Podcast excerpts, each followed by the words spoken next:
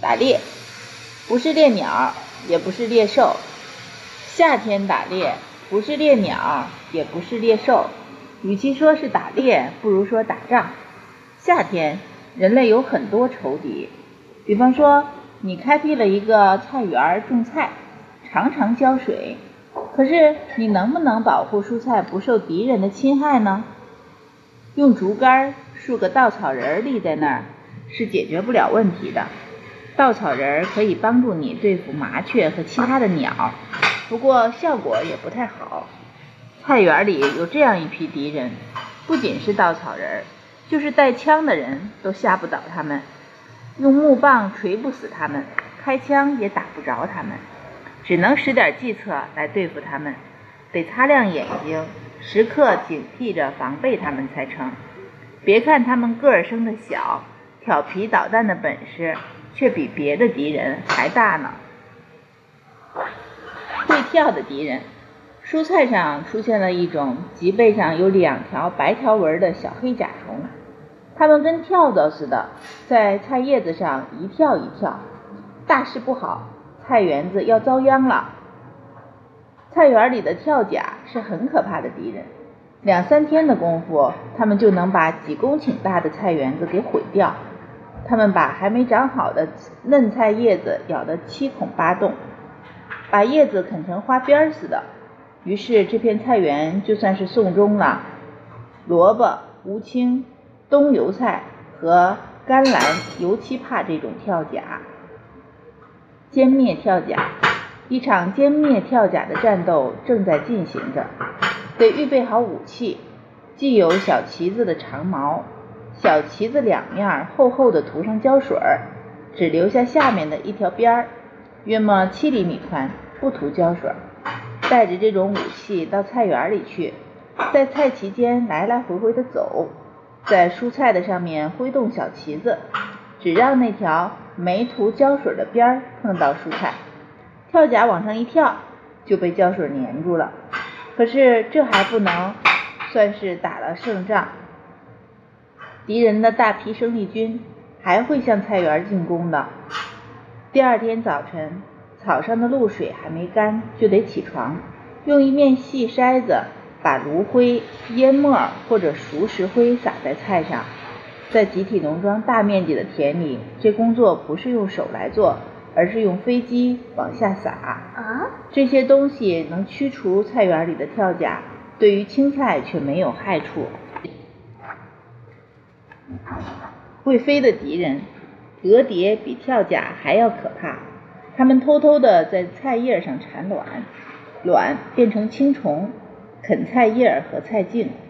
最有害的蛾蝶，白天出现的有大菜粉蝶，这种蝶很大，白翅膀上有黑斑点儿；和萝卜粉蝶，颜色跟上一种差不多，只是个头小点儿。夜里出现的有。甘蓝明，身子小，翅膀下垂，身子前半部黄的像赭石。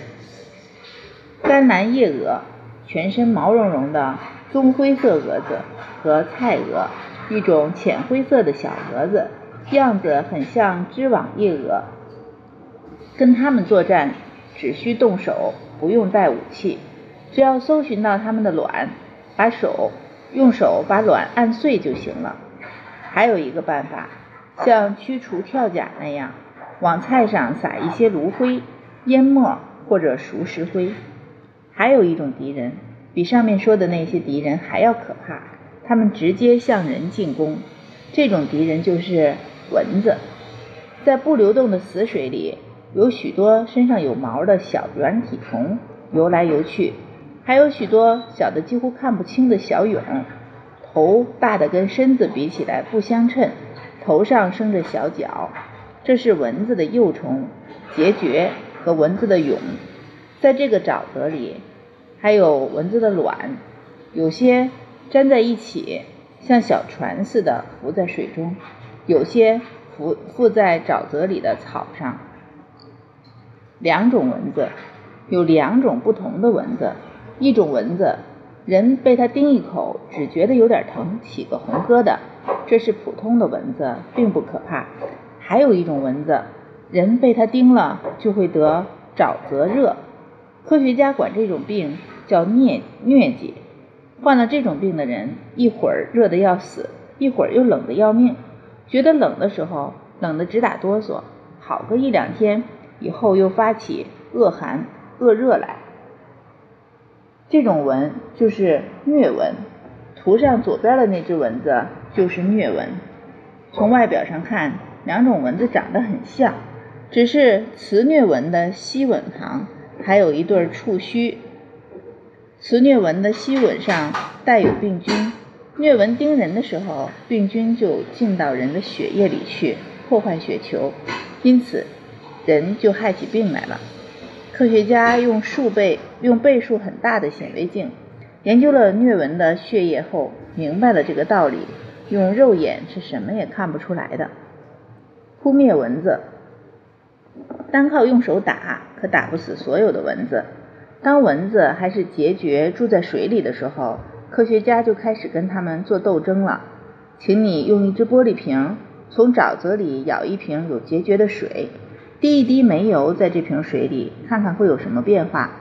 煤油会在水里漫开来，孑孓开始像小蛇似的扭动身子，大脑袋的蛹一会儿沉到瓶底，一会儿又飞快地上升。孑孓用尾巴，蛹用小脚，想冲破那一层煤油薄膜。煤油把水面封满了，没留下一点缝隙来给孑孓呼吸。因此，所有的孑孓和蛹都闷死了。人们就是用这个方法和许多别的方法跟蚊子做斗争的。在沼泽地带，人被蚊子打扰得不得安宁，因此就在死水里倒煤油。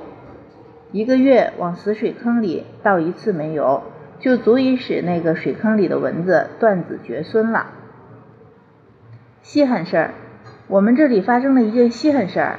一个牧童从林边牧场上跑回来，嚷道：“小牛被野兽咬死了！”集体农庄庄园们惊叫起来，挤奶女工们甚至大哭起来了。咬死的是我们这里顶好的一条小牛，在展览会上还得过奖呢。大家都把手边的活儿一扔，就往林边牧场上跑。只见那条小牛躺在牧场上的一个僻静角落里，就在树林边上，已经死了。它的乳房给咬掉了，脖子靠近后颈的地方也给咬破了，别处倒没有什么伤痕，是熊咬的。猎人谢尔盖说：“熊总是这样，咬死就扔下走了，等肉臭了再来吃，一点也不错。”猎人安德烈说：“没什么可争论的，大伙儿先散一散吧。”谢尔盖说：“咱们在这棵树上搭一个棚，熊要是今儿个夜里不来，说不定。”明儿个夜里就会来。大家谈到这里，想到了我们这里的另外一个猎人塞索伊奇，他个儿小，挤在人群里不显眼儿，跟咱们一块守候好不好？谢尔盖和安德烈问他。塞索伊奇一声也不响，他转身走到一边，仔细查看地上。不对，他说熊不会到这里来的。谢尔盖和安德烈耸耸肩膀说：“随你怎么说吧。”集体农庄庄园们散了，塞索伊奇也走了。谢尔盖和安德烈砍了一些树条，在附近的松树上搭了一个棚。这时，只见塞索伊奇带着枪和他的猎狗小霞来了。他把小牛周围的土地又查看了一番，不知为什么还查看了一下那儿的几棵树。之后，他就到树林里去了。那天晚上，谢尔盖和安德烈躲在棚子里守候着。守候了一夜，也没守候到什么野兽；又守候了一夜，还是没守候到。第三夜，野兽还是没来。两个猎人守得不耐烦，就这样弹开了。可能有一点儿什么线索，我们没有注意到。可是塞索伊奇注意到了。他说的对，熊不来呀。我们去问问他好不好？问问那只熊吗？干嘛问那只熊呀？问塞索伊奇。没有别的办法，只好去问他了。他们去找塞索伊奇，塞索伊奇刚从树林里回来。塞索伊奇把一个大口袋一撂，就擦起他的枪来。谢尔盖和安德烈说：“你的话是对的，熊真的没有来。这究竟是什么道理呢？我们倒要请教请教你。”你们有没有听见过这种事儿？塞索伊奇反问他们说：“熊把牛咬死，啃去乳房，把牛肉丢下不吃。”两个猎人答不上来了，只顾你看我，我看你。熊的确是不干这种胡闹事儿的。你们查看过地上的脚印吗？塞尔伊塞索伊奇又继续追问。瞧，倒瞧过，脚印子很大，差不多有二十厘米宽。脚爪很大吗？这句话可把两个猎人问住了。脚爪印儿倒没有看到。是啊，要是熊脚印儿，一眼就可以看见脚爪印儿。现在倒要请你们说说，有哪一种野兽走路的时候是把脚爪缩起来走的？狼。谢尔盖连想也不想，冲口就说出了这么一句。塞索伊奇只哼了一声。好个会辨别脚印的猎人！别扯了，安德烈说。狼脚印跟狗脚印一样。只是大一点儿，窄长一点儿，那是舍利。舍利走路的时候才缩起爪子。舍利的脚印儿才是圆圆的。是啊，塞索伊奇说，咬死小牛的正是舍利。你是开玩笑吧？不信，请看背包里的东西。谢尔盖和安德烈急忙跑到背包跟前，把背包解开一看，里面是一张。红褐色有斑点的大舍利皮，这么说，咬死我们的小牛的凶手就是他呀。至于塞索伊奇怎样在树林里追上了舍利，怎样把他打死了，这只有他自己和他的猎狗小霞知道。他们知道，可是绝口不谈，不讲给别人听。舍利会咬死牛，这种事儿是很少见的，可偏偏我们这儿就发生了这么一件稀罕事儿。无线电通报，注意注意！这里是列宁格勒森林报编辑部。今天六月二十二日是夏至日，是一年里面最长的一天。今天我们要跟全国各地举行一次无线电通报。台原、沙漠、森林、草原、海洋、山岳都请注意。现在正是盛夏，是白昼最长、黑夜最短的时候。请你们谈谈，现在你们那里是什么情况？喂喂，这里是北冰洋群岛。你们说的是什么样的黑夜呀？我们根本忘记了什么是黑夜，什么是黑暗。我们这里的白昼最长了，整整二十四小时都是白天。太阳在天上一会儿上升，一会儿下降，根本不往海里落。像这样差不多要持续三个月。我们这里总是亮堂堂的，一片光明，因此地上的草长得快极了，像童话里讲的那样，不是一天一天的见长，而是一小时一小时的见长。叶子越来越茂盛，花儿越开越多，沼泽里长满了苔藓，连光秃秃的石头上都长满了五颜六色的植物。苔原苏醒了，不错，我们这里没有美丽的蝴蝶。漂亮的蜻蜓、伶俐的蜥蜴、青蛙和蛇，更没有冬天躲到地底下去，在洞里睡上一冬的那些大大小小的野兽。我们这里的土地一年到头被冰封锁着，就是在仲夏，也只有地面的一层开洞。一大群一大群的蚊子在团圆上空嗡嗡地飞翔，可是我们这里没有以歼灭蚊子出名的飞将军。行动灵活的蝙蝠，它们怎么能在我们这儿住得惯呢？它们只能在傍晚和夜里追捕蚊子呀。可是我们这里整个夏天也没有黄昏和黑夜，所以就算是它们能飞到这里来过夏也不成呀。我们这里的岛屿上野兽的种类不多，只有驴鼠，一种跟老鼠一样大的短尾巴的啮齿动物，白兔，北极狐。和驯鹿，难得有大白熊从海里游到我们这儿来，在台原上摇摇摆摆的走来走去，寻找小动物吃。嗯，不过我们这里鸟可多得很，多到数不清。虽然在背阴的地方还有积雪，但是已经有大批的鸟飞到我们这里来了，有角百灵、北六、雪吴、吉林，各色各样的鸣禽。还有鸥鸟、浅鸟、鹬、野鸭、雁、管鼻户、海鸟、模样挺滑稽的花魁鸟，还有许多稀奇古怪的鸟。说起来，也许你听都没听过。到处是叫声、喧声、歌声，整个台园，就连光溜溜的岩石上都被鸟科占据了。有些岩石上成千上万的鸟科，一个挨一个，连石头上只能容下一个蛋的很小的坑坑都被科占据了。那个闹腾啊，简直像个真正的鸟市场。如果有猛禽胆敢飞进这种地方，就会飞起一大群鸟向它扑去，叫声惊天动地，简直能震聋它的耳朵。鸟嘴雨点似的啄过去，这些鸟绝不会让他们的孩子受委屈的。你看，现在我们台原上有多么快活呀！你一定要问：既然你们那儿没有黑夜，那么鸟兽什么时候休息睡觉呢？它们差不多完全不睡觉，没有功夫睡呀，打个盹儿又得工作了。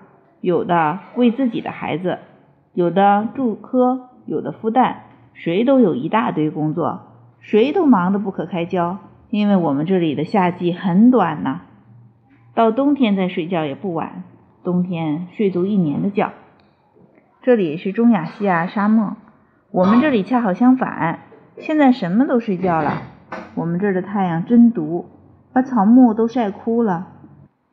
最后那场雨是什么时候下的？我们简直不记得了。说也奇怪，怎么草木没有全枯死呢？有刺儿的骆驼草差不多有半米高，它的根儿钻到火热的土地深处去，有五六米那么深，这样就可以吸到地下水。别的灌木和草儿不长叶子，却长满了绿色的细毛，这样它们可以少蒸发水分。我们这里的沙漠中的矮树、无叶树的丛林，一片叶子也没有，只有细细的绿树枝。刮起风来，沙漠里卷起干燥的灰沙，把太阳都遮没了，像是满天乌云似的。突然间，只听得一阵令人毛骨悚然的喧嚣声，嘶啦嘶啦的声音，好像有成千上万条蛇在叫。这可不是蛇。是无叶树林中的细树枝，被风刮的在空中像鞭子似的乱抽，沙沙的动，嗖嗖的响。蛇呢，这会儿在睡觉。金花鼠和跳鼠最怕的草原染蛇也深深地钻到沙子里睡觉去了。这些小兽也在睡觉。细长腿的金花鼠用一个土疙瘩，用一个土疙瘩。把洞口堵了起来，不叫阳光晒进去，成天睡觉，只在大清早出洞来给自己找点东西吃。这会儿他得跑多少冤枉路才能找到一棵没晒枯的小植物呀？黄色的金花鼠索性钻到地底下去了。他预备睡很长一个时期，睡过一个夏天，一个秋天，一个冬天，一直睡到第二年的春天，一年。他只出来游逛三个月，其余的时间总是睡觉。蜘蛛、蝎子、蜈蚣、蚂蚁，为了躲避火烧火燎的太阳，各自藏的藏，躲的躲，有的躲在石头底下，有的躲在背阴的土里面，只有夜里才爬出来。行动敏捷的蜥蜴和爬得很慢的乌龟也看不到了。野兽搬到沙漠的边缘上去住了。为了靠水源近一些，鸟早已孵出了雏鸟，带了它们一起飞走了。还待在这儿的只有飞得快的山鹑，它们可以飞过一百来公里，到最近的小河边去，自己喝个够，再装上满满的一宿囊，急急忙忙飞回窠里来喂雏鸟。飞这样远的路程，在他看起来简直算不了什么。不过就是他们。等雏鸟学会了飞，他们也就离开这个可怕的地方了。只有我们苏维埃人才不怕沙漠。苏维埃人有了较高的技术，在可能掘灌溉渠的地方都掘了灌溉渠，把水从高山上引到这里来，让死气沉沉的沙漠变成碧绿的牧田农场，让这里也长出果园和葡萄园。沙漠里没有人，人的第一大。第一个大敌风就在那儿当家做主人。他会搬动干燥的沙丘，掀起沙浪，赶着他们往村里跑，把房屋都掩埋起来。只有我们人才不怕风，人和水与植物缔结了联盟，严格的给风画了一道界限，不许它越过。有人工灌溉的地方，树木密密层层，像一道墙壁似的立了起来。青草把无数的细根扎在地里，抓住了沙子。这么一来，沙丘可没法再移动了。是的，沙漠的夏天一点也不像太原的夏天。出太阳的时候，一切生物都进入梦乡，夜是黑漆漆黑漆黑的。只有在黑夜里，那些受尽了无情的太阳的折磨的弱小生命才能透一口气儿。喂喂，这里是乌苏里大森林。我们这里的森林可特别了，不像西伯利亚的大森林。也不像热带的密林，这里有葱树，有落叶松，有云杉，还有爬满了带刺儿的绿草和野葡萄藤的阔叶树。我们这里的野兽有驯鹿、印度羚羊、普通棕熊和西藏黑熊、黑兔、舍利孙、虎、豹、棕狼和灰狼等。鸟类有毛色素净的。灰松鸦和漂亮的野雉，苏联灰雁和中国白雁，普通野鸭和栖在树上的五颜六色、怪模怪样的鸳鸯，还有长嘴巴、白脑袋的猪鹿。白天，大森林里又闷又暗，宽大的树顶结成一顶绿色大帐篷，太阳光射不进去。我们这里的夜是黑黑的，白天也是黑黑的。这会儿，各种鸟都已经生下了蛋，或者孵出了雏鸟。各种野兽的小崽已经长大了，在学习猎取食物呢。这里是库班草原，我们平坦的田地一望无际。大队的收割机和马拉收割机正在那里忙着收割。今年收成好极了，火车已经把我们的玉蜀黍运到莫斯科和列宁格勒去了。在收割完庄稼的田地上空，鹰、雕、雾鹰和游隼在不住地打着盘旋。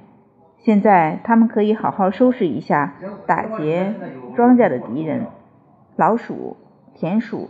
金花鼠和塞鼠了，现在隔得老远就可以看见它们从洞里往外探头。在庄稼还没收割的时候，这些有害的小野兽偷吃了多少麦穗啊！简直连想想都觉得可怕。现在它们正在搜刮散落在田里的麦粒儿，用来装满它们的地下粮仓。它们在储藏冬粮。野兽们也不落在猛禽的后面。狐狸在收割后的麦田里捕捉各种鼠类，白色的草原鸡雕对我们更是有益了。它消灭一切啮齿动物，绝不留情。这里是阿尔泰山脉，在低洼的盆地上，又闷热又潮湿。早晨，露水在夏天的炎炎阳下一会儿就蒸发了。晚上，草场的上空浓雾弥漫。水蒸气上升，湿透了山坡，冷却后凝成白云，漂浮在山顶上。你看吧，在天亮前，山顶上总是云雾缭绕的。白天太阳高照，把水蒸气变成了水点儿，于是乌云密布，洒下了雨点儿。山上的积雪不断的消融，只有那些最高的白色山峰上，冰封雪积，终年不开动。那里有大片的冰原、冰河，在那很高很高的地方，实在是冷极了，连中午的太阳都晒不化那里的冰雪。可是，在这些山顶下，一股股雨水和雪水奔流着，汇集成一条条山溪，沿山坡滚滚而下，从岩石上直泻下来，成为瀑布。这水一直朝下面的江河里流去，河里的水太多了。就暴涨起来，漫出河岸，在盆地上泛滥。在我们这儿山上真是应有尽有，底下的山坡上是大森林，往上是肥沃的草原草场，一种独特的高山草原。再往上是一片苔藓和地衣，好像和遥远的严寒的苔原一样。至于山顶呢，那里是常年冰天雪地，跟北极一样，那里永远是冬天。在那极高的地方，既没有飞禽栖息，也没有走兽穴居，只有强悍的雕和雾鹰才偶尔飞到那里去，用锐利的眼睛从云端里往下望，搜寻要猎取的小动物。可是山顶以下就好像一座。有许多层的大厦似的，住满了许许多多各色各样的居民，他们各自占着一层，谁该住在多高的地方就住在多高的地方。最高一层是光秃秃的岩石，熊野山羊攀登到那儿去住下了。住在下面一层的是雌野山羊和小野山羊，还有跟雌火鸡一样大的山鹑。在肥沃的高山草场上。住着一群群鸡叫直溜溜的山绵羊、原羊，它们在那儿吃草。雪豹跟到了那里去猎取它们。那里既是肥壮的旱獭居住聚居的地方，又是鸣禽聚集的地方。再往下就是大森林了，里面有松鸡、雷鸟、鹿、熊等等。从前只在盆地里才播种麦子。现在我们的耕地越来越往山上扩展了，在那样高的地方，已经不是用马来耕地，而是用高山上的长毛牛、牦牛来耕地了。我们费了很多的劳力，要从我们的土地上得到最大的丰收，我们一定能达到目的。维维，这里是海洋，我们伟大的祖国，三面临着无边无际的海洋。西边是大西洋，北边是北冰洋，东边是太平洋。我们乘轮船从列宁格勒出发，穿过芬兰湾，横渡波罗的海，来到了大西洋。在大西洋上，我们常常碰到外国的船只：英国船、丹麦船、瑞典船、挪威船，有商船，有幽船，还有渔船。渔船在这里捕捞。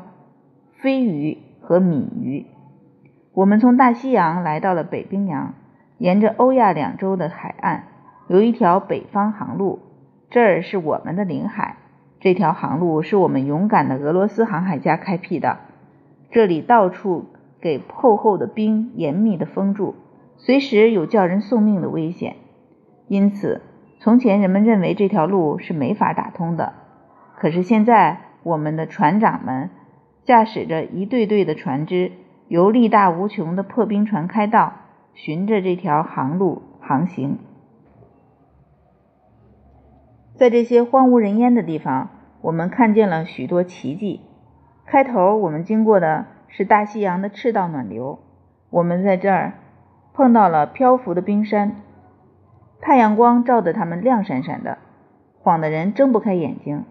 我们在那里。捉到许多鲨鱼和海星。再往前去，这股暖流折向北流，流向北极。那儿我们开始看到面积极大的冰原，在水面上慢慢浮动着，一会儿分裂，一会儿又并合。我们的飞机在上空侦察，随时通知船上，在冰原中什么地方可以畅通无阻。在北冰洋的许多岛屿上。我们看见了成千上万的大雁，它们正在脱毛，柔弱无力。它们翅膀上的硬铃脱落了，飞不起来。只要把它们围起来，就可以把它们赶进网里去。我看见了长着獠牙的大海象，它们从水里钻出来，正趴在大冰块上休息。我们还看见各式各样稀奇古怪的海豹，有一种大海兔，头上有个大皮囊。他们会突然一股气把皮囊吹鼓，仿佛戴了一顶钢盔似的。我们还看见了许多可怕的密集鲸，它们长着大牙，行动如飞。猎食鲸和鲸崽子。不过关于鲸，我们还是下次再谈吧。等咱们到了太平洋再谈。那儿的鲸更多一些。现在再会吧，我们的夏季全国无线电通报就到这儿为止。下次的广播将在九月二十二日举行。